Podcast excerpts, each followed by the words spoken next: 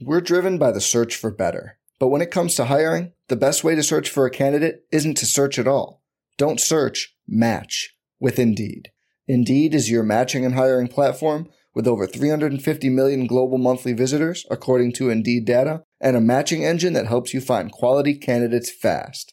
Leveraging over 140 million qualifications and preferences every day, Indeed's matching engine is constantly learning from your preferences Join more than 3.5 million businesses worldwide that use Indeed to hire great talent fast. And listeners of this show will get a $75 sponsored job credit to get your jobs more visibility at Indeed.com slash BlueWire. Just go to Indeed.com slash BlueWire right now and support our show by saying you heard about Indeed on this podcast. Indeed.com slash BlueWire. Terms and conditions apply. Need to hire? You need Indeed. You don't want it. You don't need it, but you're going to get it anyway. The Kevin Sheehan Show. Here's Kevin. Tommy's here with me. Subscribe. It doesn't cost you anything. Helps us. Rate us, review us, all that fun stuff. Uh, the show today brought to you by MyBookie. You can go to mybookie.ag and have your first deposit matched halfway up to $1,000. That's mybookie.ag, my promo code KevinDC. You've got to use my promo code to get the deposit matched halfway up to $1,000. You can bet on anything there. One of the things I have noticed at my bookie here recently is there are no odds on Green Bay. The Packers are pretty much off the board right now for over unders, for NFC North odds. Um, and that would sort of indicate that uh, you know a lot of the a lot of the sports books um, worldwide uh, think that there's a chance that you know Green Bay is going to ultimately deal Aaron Rodgers. Um, the reports are he will not show up for uh, minicamp today. Guess who did show up for minicamp, Tommy? In Ashburn, Chase Young showed up. Yeah, the, the captain. captain showed up at minicamp today, right? yes. Ron Rivera said it was good to have Chase back out there. Um, he reiterated that OTAs are voluntary, and he knows Chase Young had a full plate. Um, and he said, "quote That's ball." Closed quote. Um, and there was one other thing he said about Chase Young. Um, oh, uh, Chase Young said that he had been communicating with Rivera and Del Rio throughout OTAs, and that he was in and out of the building um, more importantly, Young said, I'm ready to rock. And, you know, when he, uh, before today, he said that he was suited and booted and ready to roll. I saw that. Yeah. So I, I saw that. It's good news. It's how long camp. before he? How long before he's totally insufferable? I don't know. I don't want to go there. He's on the way. Huh? He's on the way. Oh, I don't know. We'll see. We'll see. He's on that path. Um, and you know what? what? All those dummies who showed up for for OTAs, I guess they didn't have a full plate. Well, they must have had crumbs on their plate. Um, well, I mean, what they had on their plate wasn't nearly as consequential as what he had on his plate. I mean, no. That's why they were there and he wasn't. He had a full plate of important things, and their things were not nearly as important. He is a captain and the captain sometimes has additional responsibilities. So there. Yes, absolutely. Oh, this is going to be good for you. You're going to have, if he doesn't play well this year, oh boy, oh Tommy's going to be pounding some columns out. I can sense yeah, but that. He's going to put. He, he'll eh, again. The the OTAs have no impact on his. But Trent Williams didn't show up for never showed up for OTAs, and but he he was a great player who who they had issues with a, a number of times, I might want to point out, but he was still a great player. This isn't going to affect his play, but that's not the point. But there's not many intelligent people that can seem to understand that. Um, it's not the point. And uh, and intelligent people who understand leadership and captaincy and what's expected out of a leader, they sort of get it. At the same time, this is not going to uh, determine whether or not he has a great year or not. In fact, he says that he was dealing with a hip injury prior to his rookie year. Um, and that you know the focus has been to be fully healthy going into this year. So if he's fully healthy in year two, understanding the system, having a year under his belt, hopefully he will take a, a big step forward. He was already exceptional, as we know, as a rookie. Um, somebody um, this morning on the on the radio show. You know, I was talking a little bit about Chase Young and Taylor Heinicke, and somebody said, man, you've really gotten after um, Chase Young. And I said, no, I haven't. I, I haven't at all. But I just want to remind everybody. And I went back and I found my notes, Tommy, from the playoff game. What I said after the playoff game against the Patri- uh, against the Buccaneers. Sometimes I have to remind myself exactly what I yes. thought um, after a game that was several months back. And the bottom line was the defense proved that it wasn't an elite defense that day. It was it's a good defense that had a terrible day. Um, an elite defense doesn't get run over to the tune of 500 plus yards, but specifically about Chase Young, if you recall, he had called out Brady. You know, before that game, he said he wanted Brady. And I wrote, and here were my notes. You got to walk the walk if you're going to talk the talk. He had a great year. He's a great player, but he gave Brady more incentive. Brady feeds off that, as we know. Um, and, you know, if you're going to go ahead and do it anyway, then you better back it up. And he did not.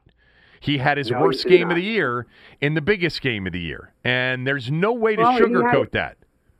Well, he had this hip injury he was dealing Well, they know he said at the beginning of last year. He was healthy well, at the end of last year. Him, probably bothered him all year, you know? Yeah. Look, I I am I'm going to reiterate my position on this, and then that's it. We'll move on to the next topic. Um, Chase Young is going to be a great player. Nothing about missing OTAs is going to affect that. With that said, I guarantee you that the people in charge out there, the coaching staff, they would have preferred that the captain be at OTAs rather than be the only player on the entire roster that didn't show up for any of them. I guarantee effing to you that Ron Rivera and Jack Del Rio were saying, "Did you talk to him today? Yeah, he talked. He's working out and the whole thing. Oh, why isn't he here? Uh, you know, he's yeah. working out on his own. They would have preferred that he at least, as a captain, would have shown up for a day or two. If you don't get that, well, I can't help you. But will it impact his performance next year? I don't think so at all. Um, but as Doc said, you know, you never, you know, you never as a as a leader, never give them an opportunity to question uh, your commitment. Um, and he did that to a certain degree. But I'm all behind Chase Young. I think he's going to have a great year. I think he's a phenomenal, phenomenal player. I think I think he's going to have a great year too. Yeah, I, um, I think the defense is going to be better, and as a result, his supporting cast will be better, and he'll be better. Right. Uh, a couple of quick notes from minicamp, mandatory minicamp day number one. Jon Bostic was missing. Apparently, he's a bit injured. Um, Saahdiq Charles got reps at left tackle. Cornelius Lucas and Leno were the starting tackles, if you're curious. Sam Cosmi was the backup right tackle. Um, and John Allen was back after missing, I think, an OTA day or two last week. I forget exactly how many he missed. Uh, Curtis Samuel um, was banged up a little bit um, and didn't participate uh, in the mini camp day. Look, I, I went back, and I'm not going to bore you with it, but mini camps, uh, they're they're really in the in the overall scheme of things, they're they're trivial um, they're insignificant and they are mandatory and they get work in, and they didn't get that work in last year, if you recall. Um, so I went back and looked at like 2019. Oh my God. I mean, uh, Dwayne looked great at minicamp. Haskins really looked the part big. Oh my God. He can make every throw. You can go back through minicamp and training camp year after year. I think, Tommy, from my standpoint, I don't know if you feel the same way. I think you learn something by just listening to these coaches talk. And sometimes, you know, especially when you get to know them and know what they say and what they don't say, and you can sort of start to read between the lines a little bit. Like last year, I remember very early on, Jack Del Rio, who doesn't say much about anybody, um, was really, you know, very complimentary of Kamren Curl. He was also very complimentary of Ke- Kevin Pierre Louis, KPL. Nobody knew who KPL was when they signed him. Most people didn't. And those were the two names that you know, you heard Del Rio and Rivera talking about before, you know, the season started as early as, you know, uh, the first portion of training camp and even in the off season a little bit, even though they didn't get a chance to see a lot of these guys in the off season. And, you know, I think you learn more that way. Um, and I had Sam Fortier from the Post on the show, and he said he's heard them talking, Del, Del Rio and some of the defensive coaches, about Darrick Forrest Darrick Forrest was a fifth round safety out of the University of Cincinnati, thought to be maybe a guy who could make the team as a special teamer. But he has been hearing very good things about what they think about him and how quickly he's picked up everything. And I do remember when they drafted him, one of the things that somebody said, I think it was Martin Mayhew, is that he played on a very good defensive team, which he did at the University of Cincinnati last year, for a very good coaching staff led by Luke Fickell. And that is true also. So just, you know, an early name maybe to keep an eye on. That was from Sam Fortier on the radio show. I can tell you that they like Sam Cosmi and they like Dyami Brown a lot. And I think they have high hopes for John Bates and Shaka Toney as well. But we'll see. Um, it's a mini camp. That's that's that's the update on minicamp. Do you have anything to add, or do you want to talk potato chips because that's what you were talking about before we started to record today? Well, no, I don't have anything to add. It's very observant of you to pay attention uh, to and and pick up the idea that you can read something into what these coaches say in these useless press conferences that should be eliminated you know, uh, basically because they're of no value. Well, I just gave you an example. I just gave you an example of what was valuable I know. That's year. what I mean. I I thought I I think you're right. I think you're absolutely right. I think it's very observant. I'm trying to give you a compliment here. Oh, I thought you were being sarcastic. No, okay. no, no, no. Because you no, said you, no, you referred to them as useless press conferences. No, I was referring to what the critics say about these kinds of things as useless. You know, they they consider them useless. Okay. You know? Um, yes. But uh, no, I think you're right. I mean, OTAs, uh, their value are, you know, I mean, you're reading tea leaves and what the coaches think. Uh, and, you know, I mean, the fact that they didn't have these last year, and you do have a new quarterback who's probably going to be your starting quarterback, they do have some value. Yeah, uh, definitely. Of course, you know, yeah. offensively, we always hear about you know the, the, getting in sync. Passing passing game is always huge this time of year. It's one of the reasons the really good teams in preseason games. We didn't have them last year. In preseason games, you will see some of these really good offensive football teams throw the ball pretty much exclusively. Like I, there have been some preseason games in recent years where Russell Wilson has had like 25 pass attempts in a half, half or Aaron Rodgers, you know, 18 and a, you know 16 and a quarter. They're not even trying to run the football. They don't care about running the football. They want quarterback and pass catchers to get into a rhythm in, you know, sort of live action. Um, we haven't seen necessarily that here, but we also know what the results have been here. You know, um, somebody pointed out to me uh, last night that these mini camps. Um, with Jay Gruden that there were three or four years in a row, or maybe it was three years out of four, where he just canceled the last day of minicamp. And he said, Ah, that's enough. I gave him the last day off. And I'm sure it was because Jay had a really good golf offer um, somewhere. Uh, I don't think that Ron Rivera will do that. Now, Ron Rivera gave them the three OTA days off, and they and they moved minicamp up to this week. But let me get to something that um, I want your opinion on, and I'll share mine after I get yours on. You, I think, believed that when they signed Ryan Fitzpatrick, that it was not a foregone conclusion that he would be the starter. Do I have that right or not? Yeah, but now I am leaning more towards him beating the starter at the start of the season, only because I think the quarterback that Ron Rivera wants to play, Kyle Allen, it can't be counted on yet because he's not recovered. That's why you think Fitzpatrick's going to start because Kyle Allen isn't healthy enough to go. Yeah. Really?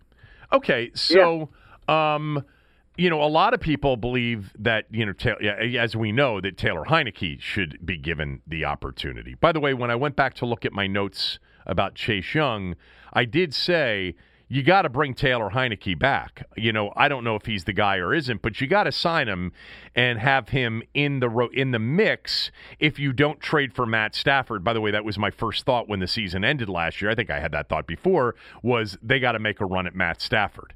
Anyway, um, the the reason I bring it up is Ken Zampese, the quarterbacks coach. A lot of the assistant coaches yesterday weighed in on a lot of their players. Um, and Ken Zampese was very complimentary of Taylor Heinicke. The biggest concern they have is Taylor Heinicke's health. He hasn't been able to stay, stay healthy. Apparently, he's put on 15, ta- 15 pounds of muscle. Um, he loves everything about Heinicke. He loves the, that he pushes the ball downfield, that he's a real gamer, that he's a leader, that he's the wor- he's got great work ethic, prepares all you know all of that. But that you know health is the concern. So I'm curious as to whether or not you think and you think Kyle Allen, the answer would be definite to yes to, to Kyle Allen. Do you think that Ron Rivera and then the offensive coaches, Scott Turner, Ken Zampese, etc., have any intention of having a legitimate quarterback competition this summer? Legitimate. Like they're sitting around and they have been all off season after signing Ryan Fitzpatrick, and they are in the mode of let the best man win. Do you think that's their mindset? Or that it's already a given that Ryan Fitzpatrick's going to be the starter? Well, again, with the with the Kyle Allen injury asterisk, no, I don't think it, there is going to be a competition. Uh, Kyle Allen's I, supposed I to be think, ready for training camp.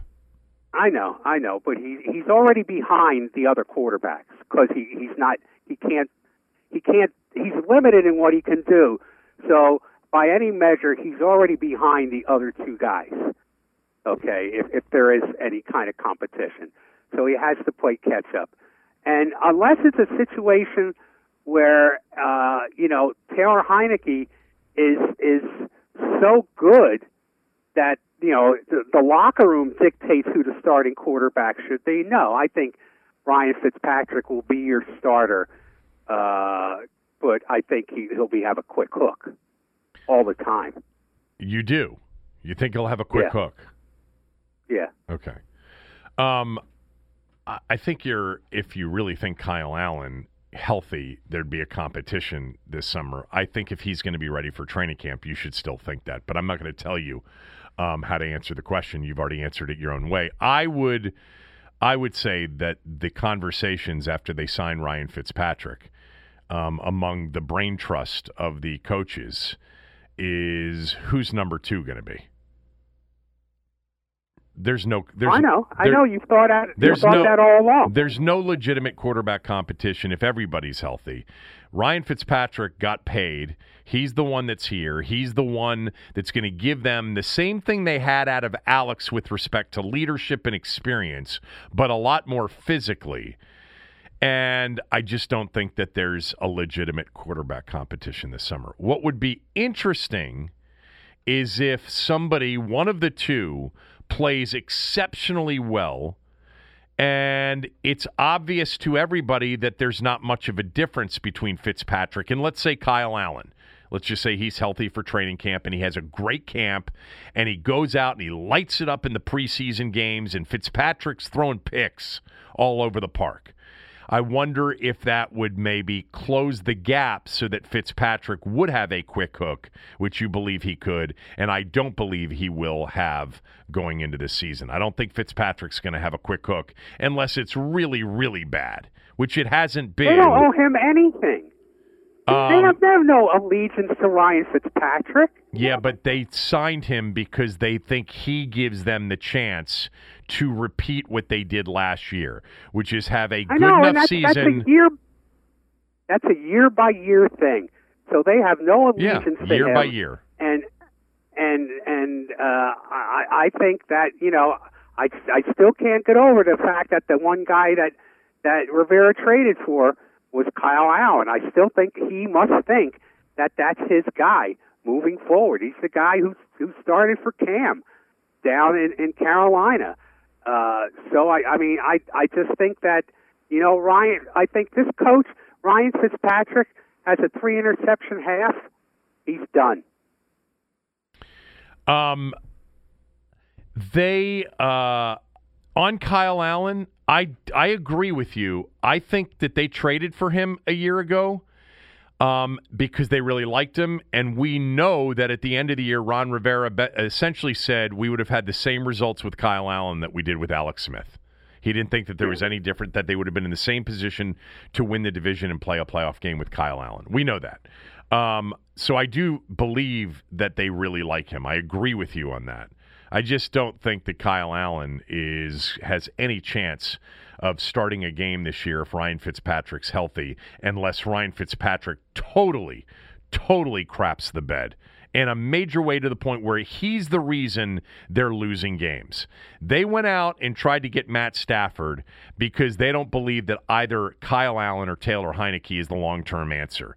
They went out and got Ryan Fitzpatrick because they didn't get Stafford because they don't have a long term solution on their team, but they wanted to compete next year and maybe the year after. And they feel like in their division with their rising defense and some of the weapons they added in free agency, um, who, by the way, Curtis Samuel dealing with a groin issue, which is why he was out today.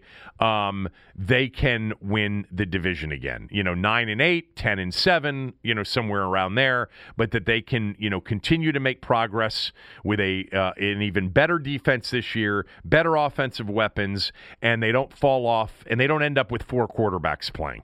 I think one of the things they'd like to steer clear of is having multiple quarterbacks take snaps this year because that's. Look, uh, I wouldn't. I wouldn't put the Matt Stafford uh, quest and the Ryan Fitzpatrick signing in the same sentence. I I, I don't. Okay, they're, they're they're two different things. I and th- I don't think. I think. I think my guess is that Rivera. I don't know if he cares about this stuff or not, but I I would think that within the building and within the organization and above him. I would think it would have been difficult for Ron Rivera to say, "We're going to defend the NFC East championship next year with just Kyle Allen and Taylor Heinicke. He couldn't do that. He had to have another quarterback. Yeah, Doesn't but- mean it'll be the quarterback who's co- who's competing this year, who's leading them this year. But he had to have another quarter. You couldn't you couldn't go into the season with those two guys, especially uh, you know, with with you know Kyle Allen hurt. You couldn't do that. Yeah, but you could have made another move that would have made a quarterback a quarterback competition more obvious. You know, you could have signed Mitch Trubisky for two million bucks instead of Ryan Fitzpatrick for ten million. You know, you could have signed um, Jacoby Brissett or Andy Dalton. I'm trying to think of the other players. Tyrod Taylor, who signed like a five million dollar deal. You could have gone after Teddy Bridgewater. You know, you could have signed somebody for a lot less than what they paid and a lot younger than what they paid for Ryan Fitzpatrick. I think the Fitzpatrick move was because they're like, Fitzpatrick's the starter. He's the veteran. He's the leader. And we didn't get our long term solution, but we got the guy that makes us competitive and makes us more dynamic offensively. And his leadership and experience goes with this defense, and we can win the division. I don't think they, I think there are other guys that they would have signed that would have been much more obvious as, okay, there's a legitimate quarterback competition. Fitzpatrick's not that guy. I do agree with you, by the way, that Fitzpatrick and Matt Stafford are not the same. Stafford was would have uh, cost them tons of trade compensation, and his age would have made it that this is not only the quarterback for now, but the quarterback for the future. That would have been a no brainer. But Fitzpatrick, I think, Yeah. for this year is a no brainer. And maybe Okay. next year. And maybe next year. It's a lot. That's a lot of faith in a 39 year old quarterback who has never even appeared in a playoff game. Did like you- I said, you put you start 156 games in this league, and you never play in a playoff game. That's almost that's almost hard to do. I mean, you have to try to do that. Uh, well, and you also the fact that he's still in the league, still keeps getting opportunities when he uh, is 27 games under 500 as a starter and a legitimate journeyman tells you also that there uh, there are people that just truly believe in him. That he keeps getting these opportunities. In the last two years, we've said it many times, were very uh, very much probably you know not probably they were the two best year of his, years of his career, and he got yanked as a starter for a movement, the Tua Tagovailoa movement they wanted started right away. Um, if not, I think he would have been a playoff quarterback last year. Hey, um, I'm just curious because I like these conversations. You were eating a bag of potato chips before we started the podcast today, and you said, oh, "I love these potato chips." What were the potato chips? Oh, okay. I got a couple of things. A couple of things on my besides my potato chip fetish here. Uh, you know, I, I was up in the Poconos a week ago. Yes, I know. And uh, I, I was at Rudy's uh, my favorite bar in East Stroudsburg, where they used to have these potato chips called Gibbles. They don't have many more, but they used to have these potato chips called Gibbles. And look, uh, Pennsylvania Dutch country is the heart of potato chips. Yes, it is. That's where the the best potato chips come from. But Gibbles have sort of disappeared, but they're apparently they're still made. They're in Chambersburg, Pennsylvania. And I said to myself, well, I bet you, I bet you I can buy them if I go online. So I went online and I ordered fifty dollars worth of potato chips from from Gibbles. They came like like half a dozen huge bags uh, of potato chips. So I've been feasting on those, and they are so good. I highly recommend them to anybody. G I B B L E S.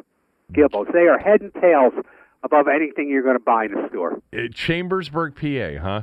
Why Yeah. Pennsylvania Dutch country? You're right. I mean, Utz, Wise. I mean, I remember Wise p- Yeah. uh, potato chips. Um, uh, you can probably Wise were the worst.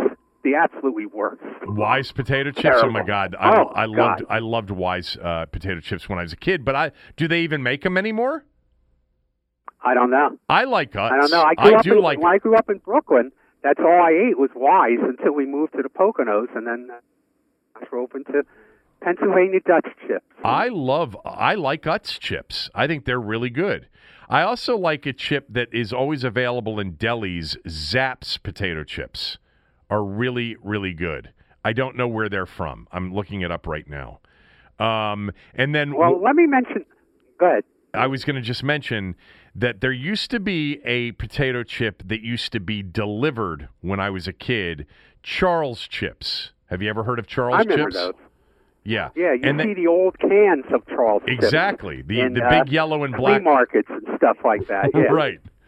And they Yeah. were they were okay. I, I doubt they're made anymore, but they, they were delivered um, when I was a kid. Well, everything was delivered way back in the day. Um, but I like Yeah. Utz. I, I tend to eat Utz, but I'm going to give Gibbles a shot.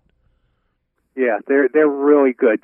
Now I mentioned Rudy's, and I've talked about Rudy's before, but this is still worth mentioning.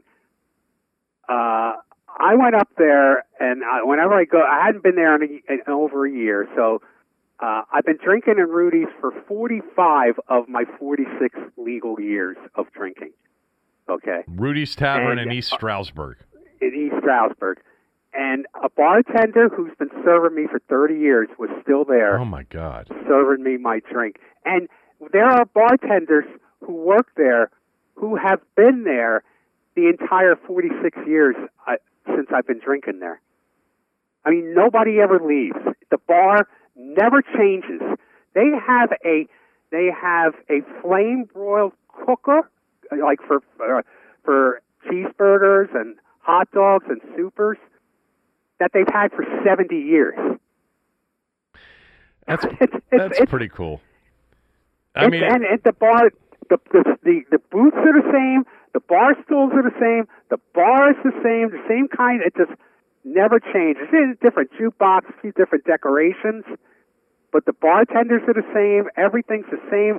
The people you're always going to run into somebody you know at Rudy's. This is this is the bar where James Franklin drinks whenever he comes back to East Stroudsburg because he played football at East Stroudsburg University, the Penn State coach. a lot of Yuengling on, on tap. got- yeah, a lot of Yuengling on tap. I don't drink Yuengling anymore, but they used to have Genesee cream ale on tap in the old days, which was the nectar of the gods. Do you know? I just pulled up the website, Rudy's Tavern, East Stroudsburg. Do you know what the first page of their website says?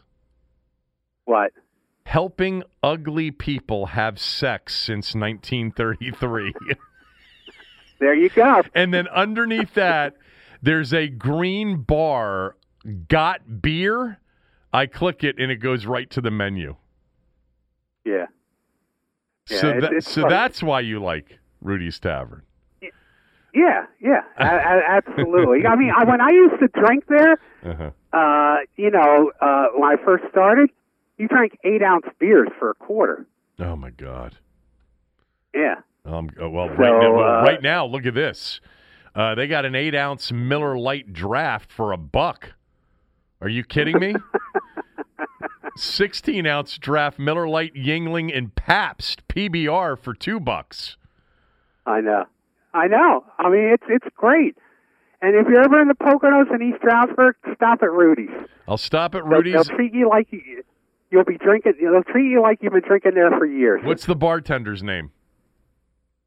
Uh, John is the bartender's name. But there's there's other guys. Like I said, uh, you know, it's a big college bar. I mean, East Stroudsburg University is, is right down the road from there. But they're at it. They're very strict about carding. You know, Pennsylvania is 21. Sure. Well, all states are 21. But years ago, each state, some states were different. And uh, I remember sneaking in there when I was 20 years old and getting kicked out. You know, because I I wasn't carding, getting kicked out by a football player because they hired most most football players were bartenders back then, at at, at the time. So, All right. but uh, Rudy's, I just want to give a shout out to Rudy's and a shout out again to the DC Grays who won our first game Oh, last nice. night, five to three. Oh, that's awesome. Absolutely. And you know who was there? I don't. Neil in Rockville. Neil in Rockville was there. He, Neil is Neil's loyal and a supporter, and he's always at events that anybody asks him to go to of, of the people that he enjoys, and you're one of them. Um, I'm glad they and won. you know what? What? Y- And you know, you weren't there though. I was not there. That was no. that was. I noticed that you know your absence was noticeable. no, it wasn't. No, and a lot of people asked me. A lot of people ask me, why doesn't Kevin come? I say, oh, you know, he's he's busy watching NBA basketball. right. Well, you I know what? he's got- he's I, I had a lot to do. I had a lot on my plate. I, I had a lot on my plate. Uh, all right. When we come back, Wait, uh, I'm not done. I'm not done yet. Oh, go ahead, We can come up. back, but I got I got one more thing related to the Grays. okay. a public service announcement. Uh, it looks like I'm I'm going to stage a benefit concert to raise money for the DC Grays. I'm not going to be in the concert.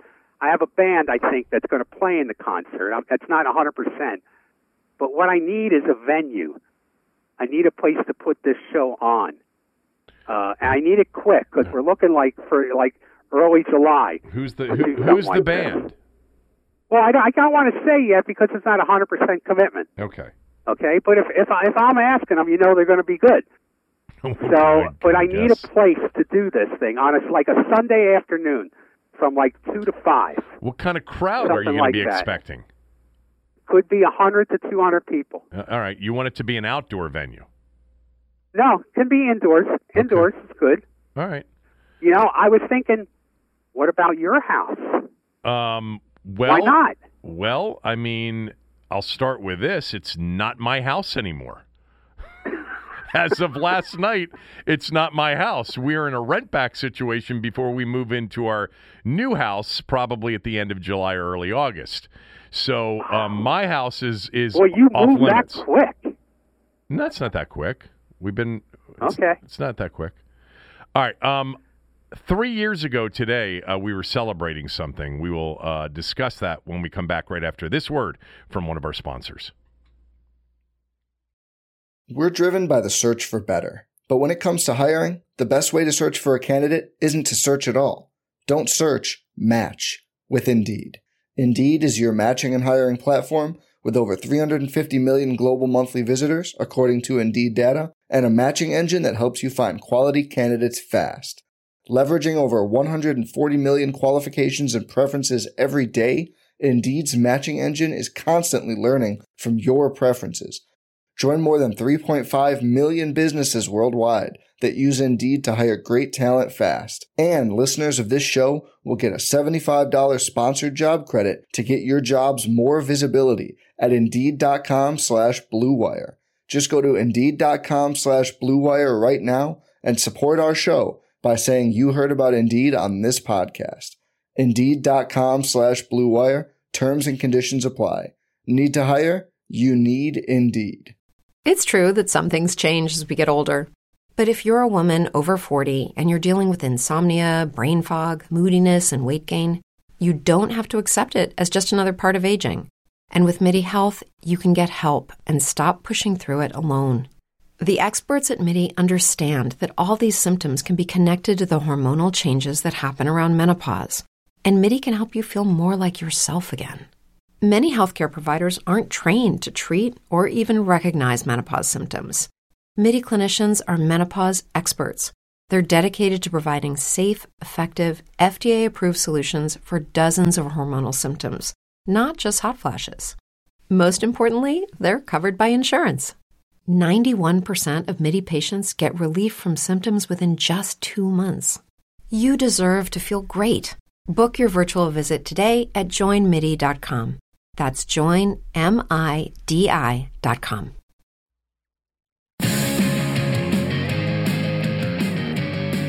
Three years ago, Tommy, on this date uh, in 2018, uh, this city was celebrating its first Stanley Cup title. Uh, the Caps beat Las Vegas in Game Five out in Vegas to win that series four games to one, and the town was excited about it. We had not had a title here in this city since 1991.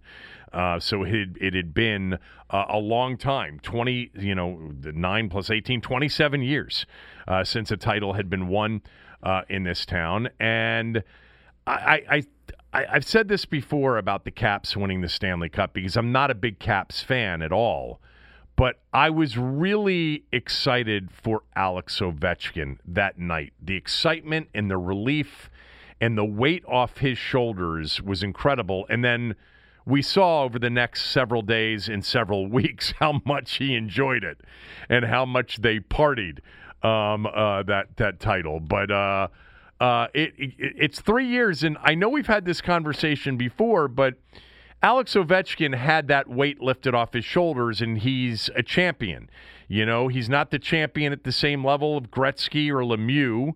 Um, he'll always he'll be considered one of the greatest players of all time, but we've now had three straight seasons of out in the first round.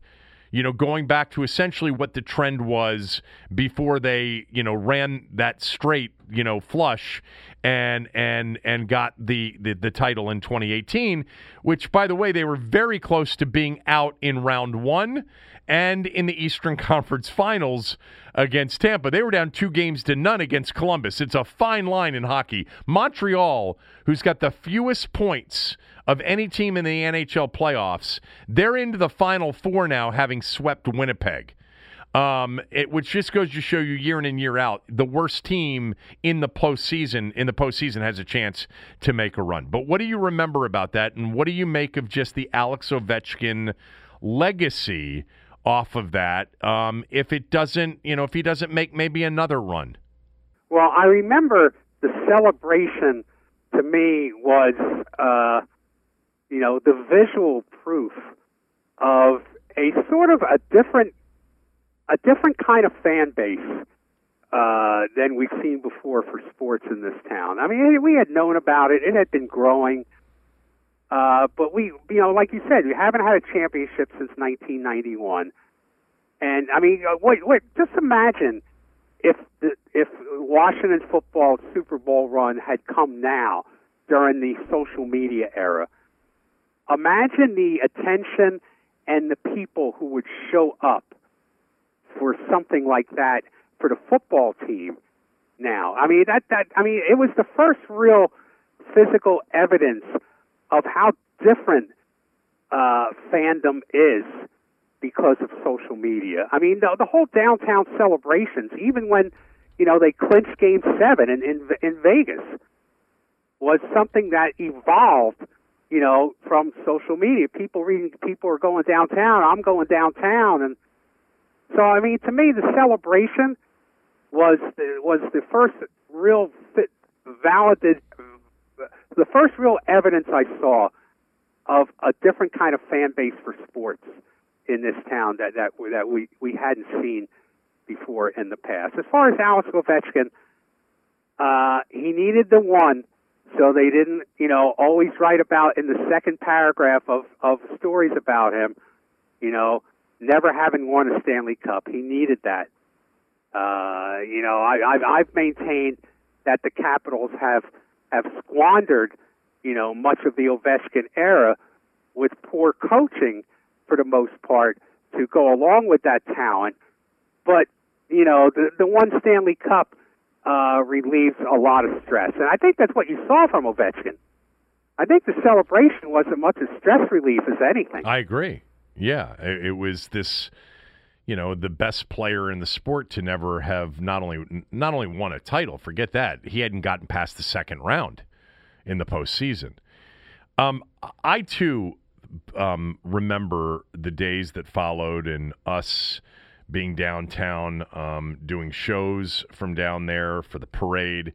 You know, one of the things like uh, over over the years, and it wasn't just social media necessarily, Tommy. It was just the change in the metro area to begin with. 1991. That's this true. this was right. this was an area of like three million people, where it's closer to six. I mean, literally, you've got two to two and a half million more people that live in the metro area. You know, in 2018 when they won the title, and now versus 1991. And what really changed is we went from being a federal government, you know, metro area to so much more. You know, the the tech corridor in Northern Virginia, the biotech corridor in Montgomery County. Um, it just became a far different city in so many ways, and in my opinion, a much better city. It's also become a younger city in recent years. Um, so I think a lot of that has to do with what we saw in 2018. You know, the the build up to that. You know, the scene down in Chinatown outside the arena when they were playing road games. You know, at Tampa in particular, in those in that Eastern Conference Finals series. You know, was very much what you've said in in sort of um, a in, in an overly critical way about the soccer crowd. You know, it's it's a young crowd that wants to be a part of something. They, you know, I bet a lot of people in that crowd couldn't have named more than Holtby and Ovechkin on the team, but still. The, you know, for a lot of these people, their first winning sports experience ended up being with the hockey team. Now, Yes. so you know that will have an impression for for years to come. Something that I could have never said. I didn't have a hockey team. Um, you know, at that point, I had it when I was in. It was here when I was in my when I was a, a kid, but they weren't even in the playoffs until I was a teenager. Um, and at that point, my sports loyalties had already been formed. For a younger generation, I think there's a chance hockey could be could be uh, much more important. I do, however, and have said this even after after the Nats parade. If the football team ever won, you know won a Super Bowl, I mean, it would be it'd be nuts, and it would be nuts in almost any city because very few cities. look how it wasn't. Look how it was in Philly a couple years ago when the Eagles won. Look how out of out of control and, and crazy it was there. but the, but the I mean, love. all my relatives, Yeah. all my relatives live in Philly, and some of them were downtown celebrating, and they could care less about the Eagles. Right. Yeah, uh, the NFL the NFL is king, and so you know I don't know if this football team will ever do it. Um, and I think if the basketball team, and they're a long ways away from it, uh, I think it would be big too. But whatever. Um, that was three years ago, and I opened the show yesterday. 43 years ago, um, you know, the Bullets won the title in 1978. The the the two titles for you know uh, the the basketball and hockey team were all won on the same night, June 7th. One in 1978, one in 2018. Anyway, um, that's what happened then. Uh, a couple of other things that I want to get to before I, I want to finish up with a topic that you're probably not expecting me to discuss, but I'm going to discuss it anyway and, and get your thoughts on it. But um, the uh, last night um, in the NBA playoffs. See, we've gotten halfway through the show, haven't even done the NBA yet. So, for those of you that don't love it, um, there's your gift for the day. The Bucks Nets game last night was really an odd circumstance. James Harden was out. The Nets were up one nothing in the series, and the point spread, Tommy, in the game last night um, moved as significantly as any playoff game has moved yet um, this uh, this playoff season. Uh, it went from Milwaukee being a three to three and a half point underdog uh, to the Nets to being a one and a half point favorite when the game tipped last night in Brooklyn. In game two, um, the Nets won game one pretty easily as well, but James Harden got hurt early in that game, and then he was out last night. But they still had Durant and they had um, Kyrie Irving. The Nets won the game by 39 points. Uh, I think their biggest lead was 45 points during the course of that game. I actually turned it off when it was over, but I think they had an outrageous lead at some point um, in the third quarter at one point. And uh, I I'm just I will I will mention this because um, it's it's true. Bro- Kevin Durant is so much better than Giannis Antetokounmpo. Um, so is Kyrie Irving. The, a lot of people liked the Bucks in this series for some reason. I mean, a lot of people thought the Bucks had a really good chance to to win this series and I didn't. And I had good friends of mine who said, uh, I like the Bucks. I think defensively they can stop Brooklyn. And by the way, I don't like the way Brooklyn plays. They play too much iso ball for me, etc. But to me, I just don't believe in Giannis. I don't believe in the Greek freak when the game slows down. He has not done it in the postseason yet in his career. Has not done it yet in the postseason in his career. He's had rough series you know, in in these playoff series. And last night he was brutally awful. And it's just amazing about players in the NBA. You don't know anything until you watch them in a playoff game. When teams are interested in defending, they're planning on you defensively. They're not in the back half of a back-to-back or the third game of a or the fourth game of a road swing. The game slows down. You can't play fast break up tempo basketball the whole game. And Antetokounmpo in many ways just reminds me so much of Westbrook. Not stylistically in terms of the kind of player they are, but what happens to them when the game slows down and they're forced to play half court uh, basketball against a team that is set and ready for them. He's not very good when when the game slows down. And and Brooklyn's not even a good defensive team. But I would be very surprised if the Bucks get back into this series very surprised. The Nets emphatically last night announced in this series, uh, no. For those of you that thought Milwaukee had a chance, without James Harden, we can be up by 40 something in the game and win it, win it by 39 points. Kevin Durant's really good when the game slows down or when it's fast paced. Same with Kyrie Irving. I can't stand the way they play, Tommy, but God, both of those players are good players. And you know, as as sensitive as Durant is off the floor, the one thing you notice about Durant when he's playing a game, he's not LeBron James. He's not writhing and you know rolling around on the floor after he gets contact. He bounces right back up. He doesn't bitch and complain and whine. He just plays. And he is so good. He's impossible to guard.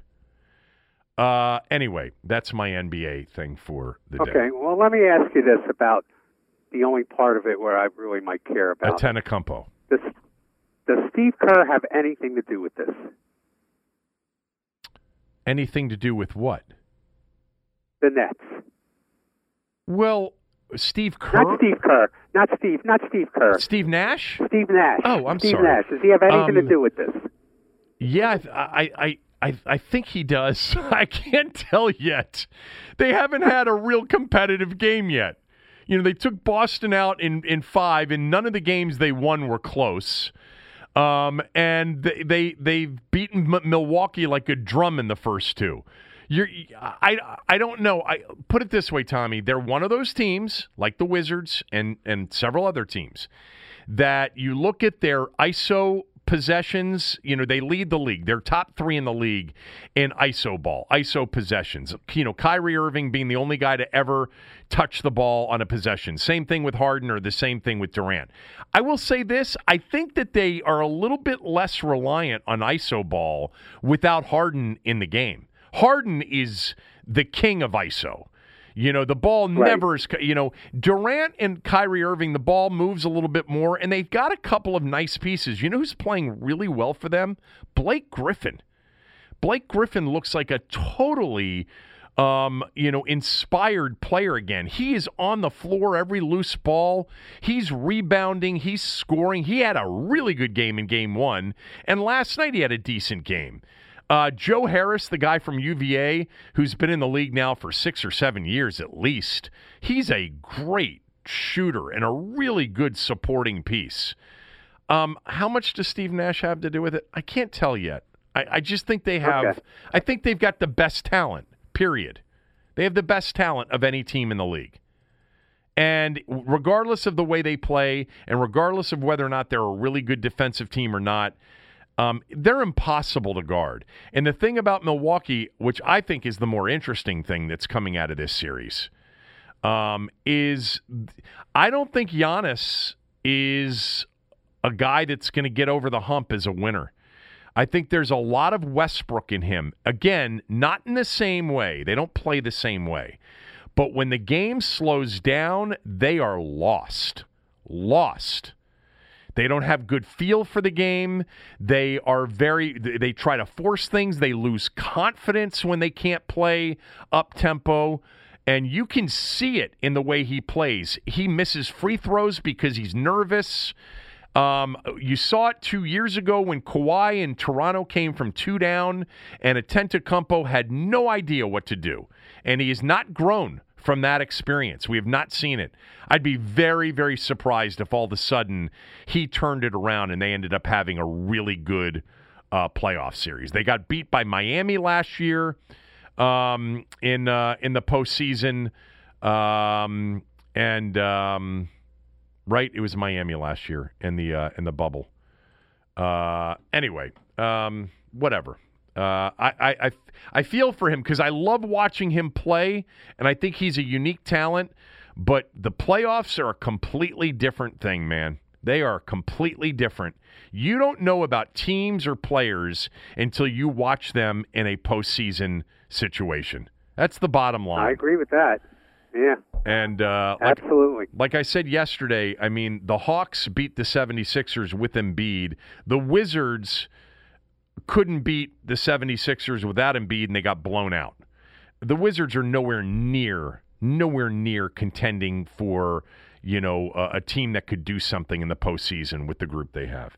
I am excited. I'll just say this: um, I am excited about tonight in watching Kawhi Leonard um, go up against Utah. I think this is their toughest Western Conference matchup. I think if they get by Utah, they'll be in the NBA Finals.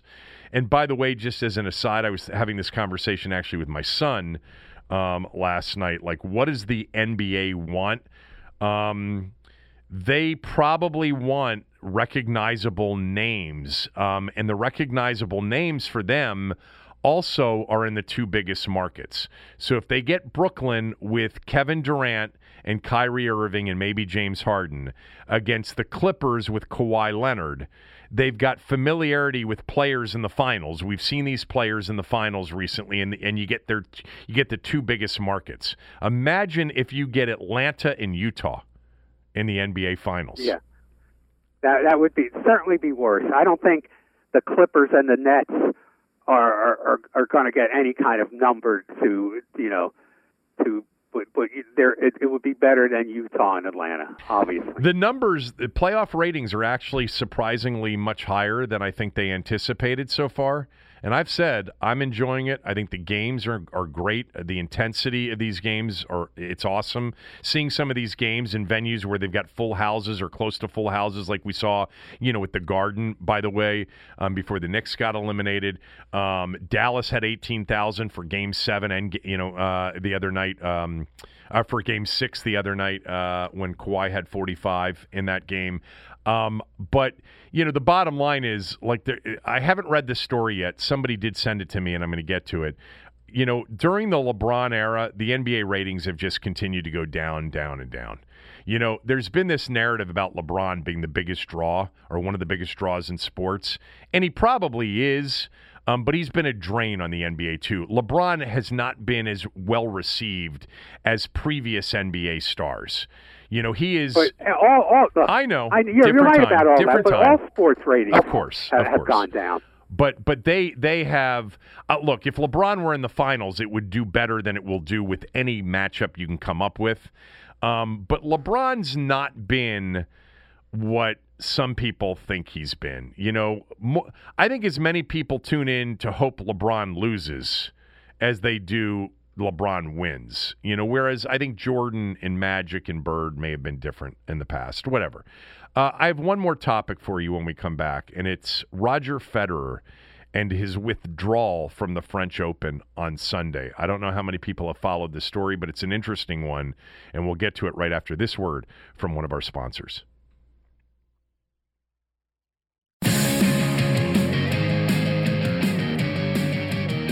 Uh, let me just make a recommendation. I've told people in the past to subscribe to The Athletic. I think it's worth it. Dan Pompei, do you know him, Tommy? I don't know him personally. I know his work. Is he a Chicago writer? Uh, yes. Um, anyway, Dan Pompei, I think he is, yeah, I, or he might be. He might be uh, in Arizona. okay, whatever. He I'm wrote not sure. he wrote a story about Jordan Reed's journey through his concussions. Jordan Reed has ten known concussions, and he went through every single one of them.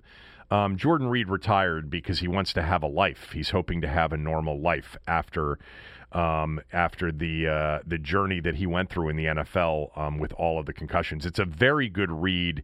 Uh, you've got to subscribe to the Athletic. Um, I've told you before, it's worth it, uh, especially with Ben. I'm a subscriber. Yeah, with Ben, um, who does such a great job covering um, the football team. Anyway, um, I wanted to get that in uh, since you uh, have already promoted about 15 things today. Uh, you've promoted a bar, you've promoted a local baseball team, you've promoted, you know, Yeah, but let me just point out none of the things I promoted, none of the things I promoted put money in my pocket. I know. Uh, I want you to do that whenever you can. So on Sunday, and I didn't see this story until um, yesterday afternoon. On Sunday, Roger Federer withdrew from the French Open prior to his fourth round match against a guy named Berrettini from Italy. He didn't withdraw from the French Open or withdraw from that match because he was injured. He withdrew because he used the French Open essentially as a tune up for Wimbledon. And he was tuned up after three matches. And his statement was, you know, after discussions with my team, I've decided I will need to pull out of the French Open today. After two knee surgeries and over a year and a half of rehab, it's important that I listen to my body and make sure that I don't push myself too quickly on my road to recovery. I'm thrilled to have gotten three matches under my belt. There's no greater feeling than being back on the court see everybody soon. Well, everybody understands what this was about. This was about him getting ready for the tournament that he cares about the most, which is Wimbledon, which starts at the end of this month. He was not a legitimate threat to win the French Open. In fact, he was seeded one seed higher than Berrettini. Federer was the eight seed. And in his draw up next would have been Djokovic. And if he had somehow pulled that off, which he probably wouldn't have pulled that off on clay, he would have had Nadal in the semifinals. Now, there were the thing that's interesting about this is there was very little criticism of this. You know, and I know it comes. Uh, several of you pointed out after I talked about this on radio. There was a lot of criticism of Naomi Osaka. Um, well, there was and there wasn't. There was a lot of support for her as well. But the situations are hardly apples to apples. Um, I tennis is a sport where people sort of withdraw all the time. Uh, they'll cite, you know, an aggravation of an, injury, and you know sometimes it's at a smaller tournament. Rarely is it in a grand slam. Like in D, like like the one in D.C. Yeah. you see it happen all the time. Right.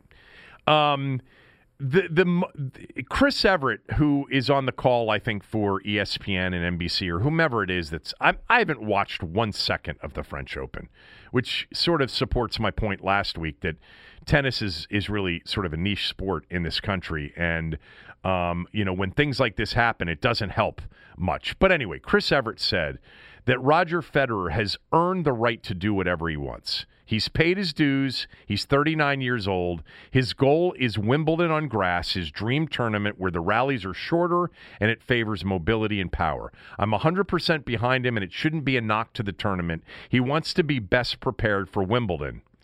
Um, a lot of people were very supportive of Roger. A lot of people in the sport and even a lot of fans and a lot of media members saying he's earned the right Roger Federer, the greatest player in the history of the game. Certainly, you could argue that.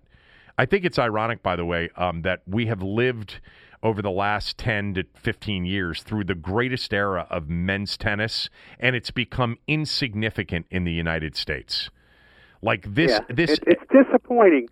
It's disappointing if you live through the Borg, McEnroe, Connors years or even, even the Sam- being a tennis buff, yeah. how exciting that was. Or even the Sampras Agassi years. You know, it was very popular right. in this country. When Sampras retired with 14 majors, people thought, whoa. Well, Djokovic has 18, Nadal and Federer both have 20. Like, there's no doubt what the greatest era in men's tennis is. It's this era. And not only have they done it, they've done it against a deeper field of more, uh, of, of better players. Anyway, um, very supportive of Roger, overwhelmingly, most of the people in the sport. Now, there were a couple of criticisms.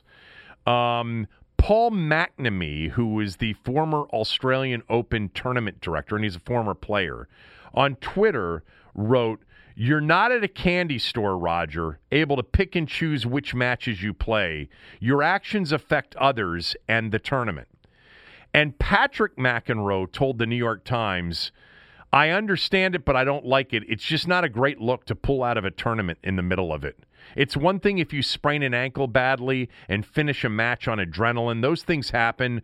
But it's another thing when you kind of go into a tournament knowing that you're probably aren't going to be able to finish the tournament and don't have a desire to finish the tournament.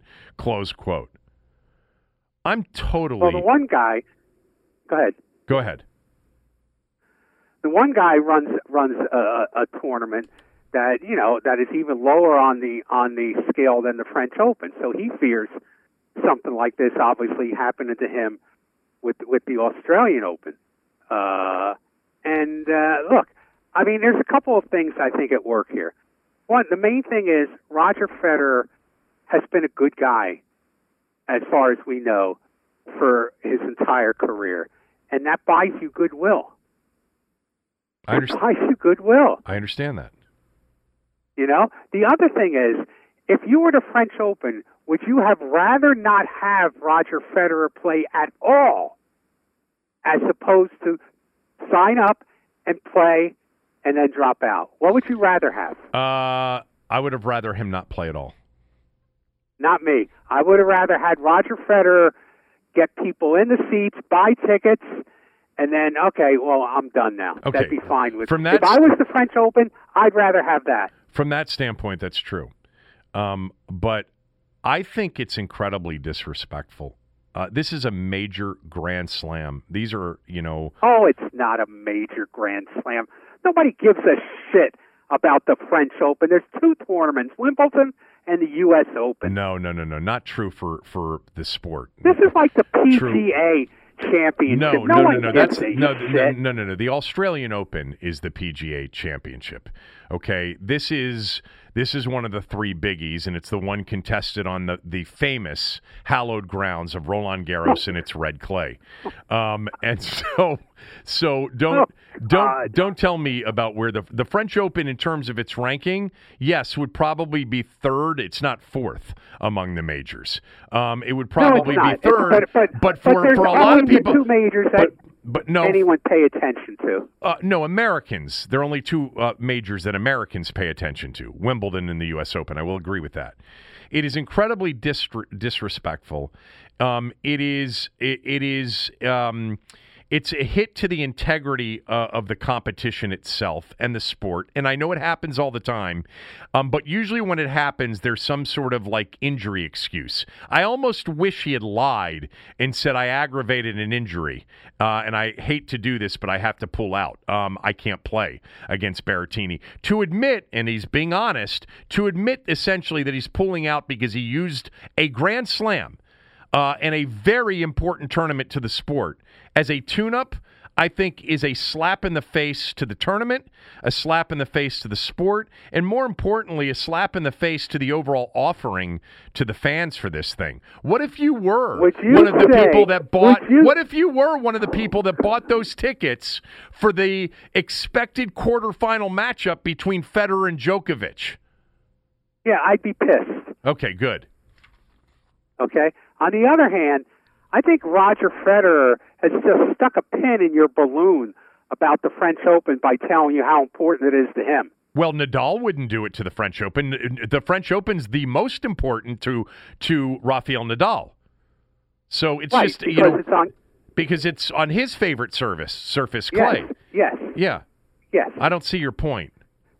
My point is, There's if a it lot was of players as important that- as you make it out to be, Well- Roger Federer wouldn't have dropped out. No, no, no. It's not as important to Roger Federer as Wimbledon is, but it is to Rafael It's not Nadal. as important, It, it was. It was to. Uh, it was to Mats Wilander. It was to many of the the uh, Guillermo Vilas. A lot of the guys that were dominant on clay preferred this. Jim Courier won this. Michael Chang won this. This the Americans. The the this was a tournament that was super important to them.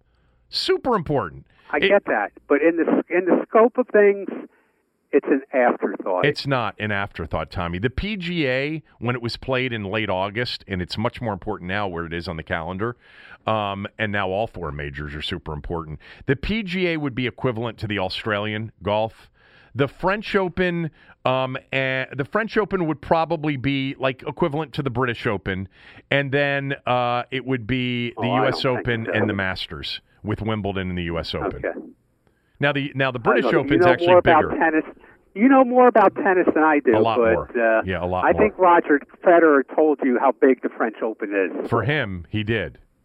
But Rafael Nadal would have never done it.